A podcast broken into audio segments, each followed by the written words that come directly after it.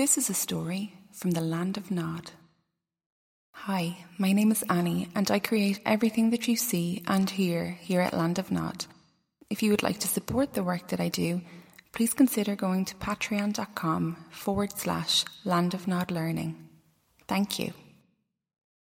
Today's story has two very special guests, Dara and Jack from County Wexford here in Ireland, who won our latest competition.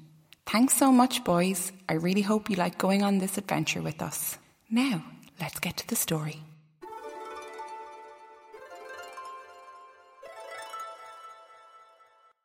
Balor of the Evil Eye.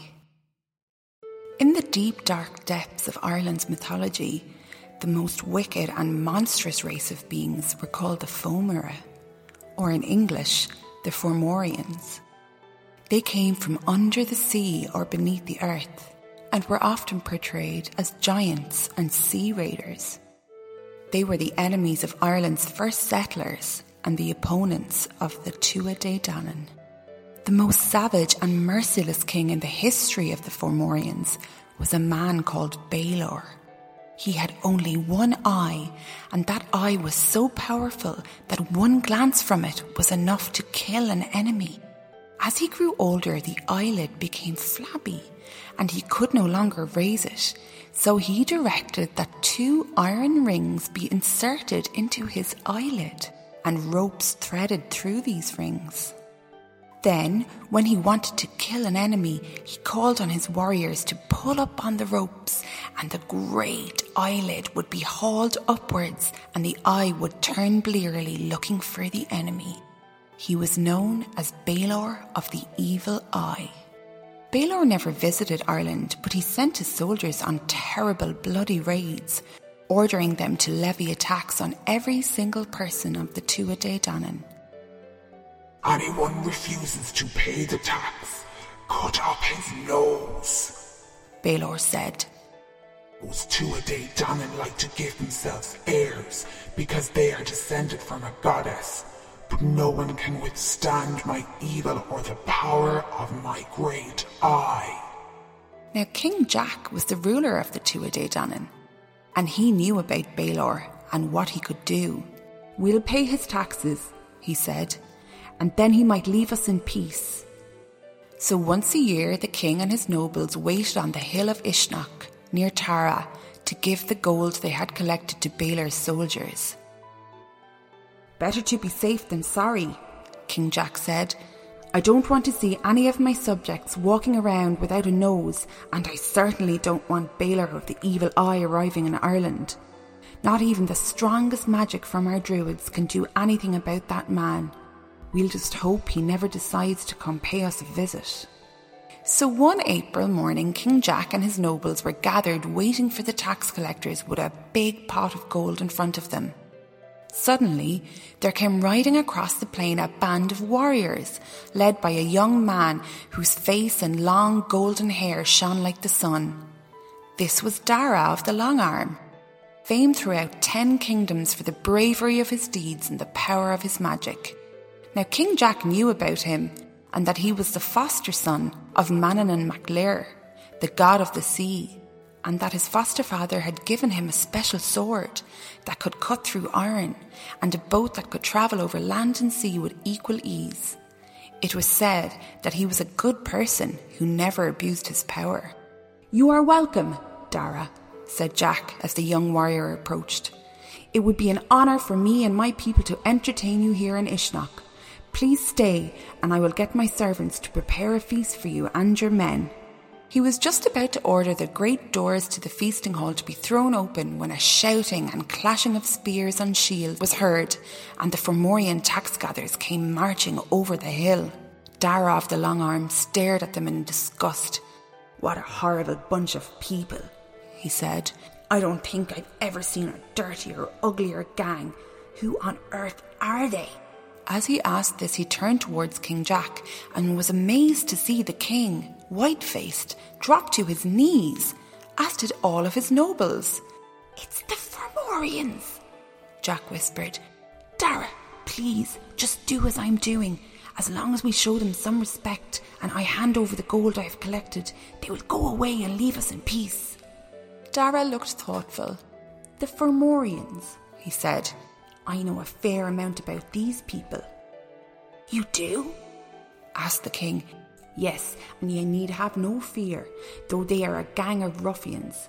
I and my warriors will send them off pretty quick, just you wait. This was not what King Jack wanted to hear. No, no, please, Dara, he said. And with that, he drew his sword from his scabbard and waved it over his head. He rushed into the middle of the Fomorians, and within minutes, most of them lay dead on the ground. Dara looked around at the few cowering creatures that he had spared.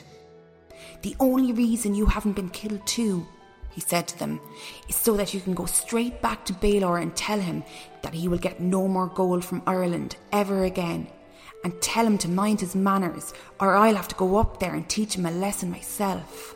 The nine Romanian Fomorians took to their heels, running in a panic back up the hill, not stopping to collect their weapons, much less attempting to take the pot of gold in front of the king.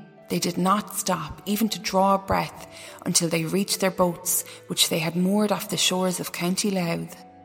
They flung themselves on their oars and made good time back to their northern home. Given energy by the terror that filled them, a worse fate, however, awaited them. When Balor heard their story, he roared for his special henchman to come and haul up his eyelid.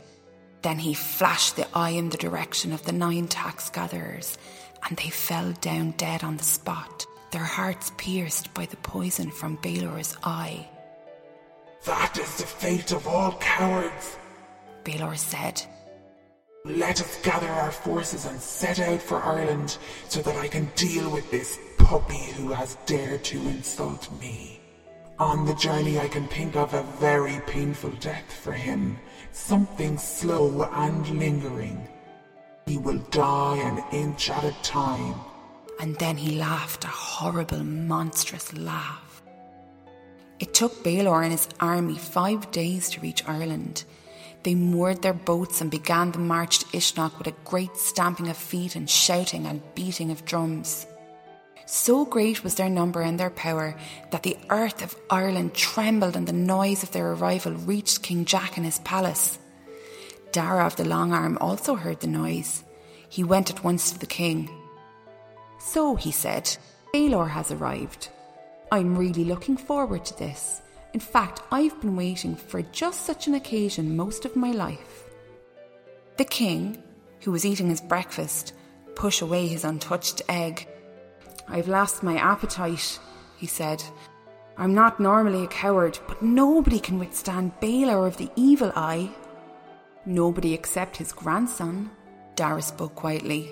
It has been foretold by the stars that Balor will be destroyed by his own grandson. Much good that'll do us, King Jack said gloomily. The young warrior smiled and came and sat beside the king. You know that I was fostered by Manannán mac Lir, he began. I do indeed, said King Jack, but what good is that to us? Well, said Dara, you have no idea who my blood family is. None, said the king. And with all due respect, Dara, I don't think this is the moment to start telling me the story of your life. Just listen to me and you will understand. Then he told King Jack the story of his life.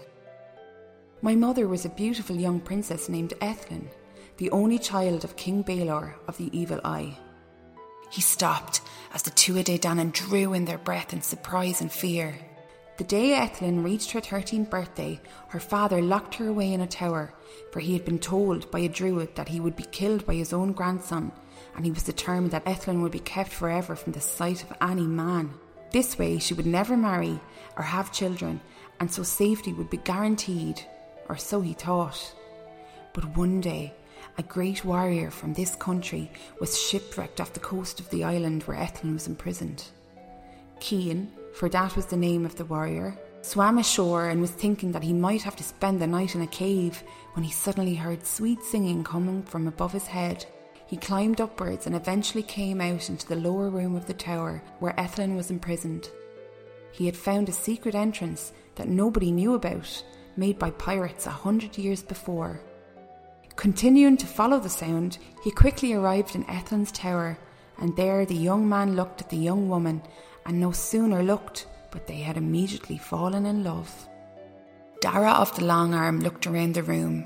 There were many smiles from those sitting listening to his story. Oh, I love a good romance, said King Jack. They were together for only a short time, continued Dara, because Cian had to return to Ireland. When he had gone, Ethlin found that she was expecting a baby, and eventually she gave birth to a son. When Balor heard this, he shook with fear and rage. He tore the baby from Ethlin's arms and took it straight down to the kitchens. You, he said, calling to his servant, take this horrid brat and put it in that basket and fling it into the sea. Everyone is trying to defy me, even my own daughter. But they'll all find that Balor will not be destroyed by any prophecy of the stars. But this servant was not such a monster as his master. He made a little raft and tied the basket to it, and set the raft adrift on the sea, making sure that it was out far enough to be clear of any rocks. Some three days later, that baby was found by Manannán mac Lir. And that baby was me, of course. Manannán reared me as his own child, though since then I have been reunited with my blood father. King Jack was amazed. What a story, he said. Dara smiled at King Jack. You see why I laughed when I heard he was at the head of that band of ruffians. I, of all men, have no fear of Balor. Though he is my grandfather, he is an evil man, and I will fight on your behalf, for I know that you are a just and good king, and that these people, the Tuatha Danann, have suffered enough over the years at the hands of the Fomorians. And after all, they are my people too on my father's side. I am half Tuatha Danann, through the blood of Cian. The morning of the battle was clear and sunny, and too hot for the Fomorians who lived in such a cold place.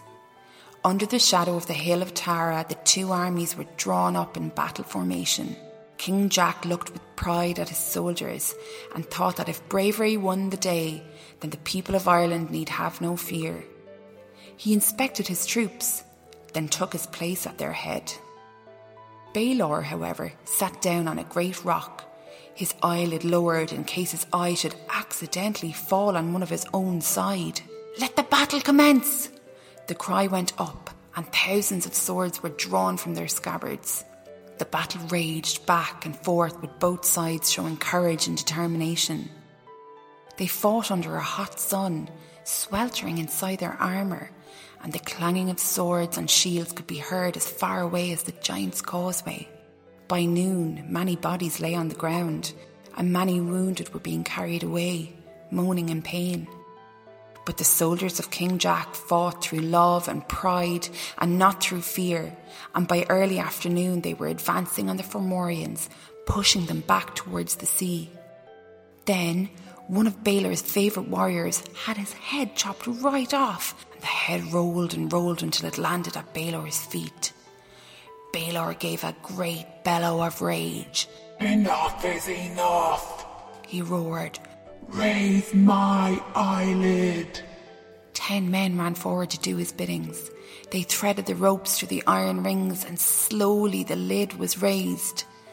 Now, Balor bellowed again. Turn me and direct my eye at that first line of the enemy. The men did as they were told, and the evil eye was focused on the Tuatha Danann, and immediately a hundred men fell. The eye flashed again, and another hundred fell. Then another. If this continued, King Jack's army would be wiped out. Get down, get down, shouted the king. Get down on the ground and save yourself from Balor's evil eye. All around him men fell to the ground until there was only one left standing. Dara of the long arm. He stood and gazed up towards his grandfather. He raised his long arm, took aim, and sent his spear flying through the air. So accurate and so powerful was his throw that the spear hit Balor in the eye.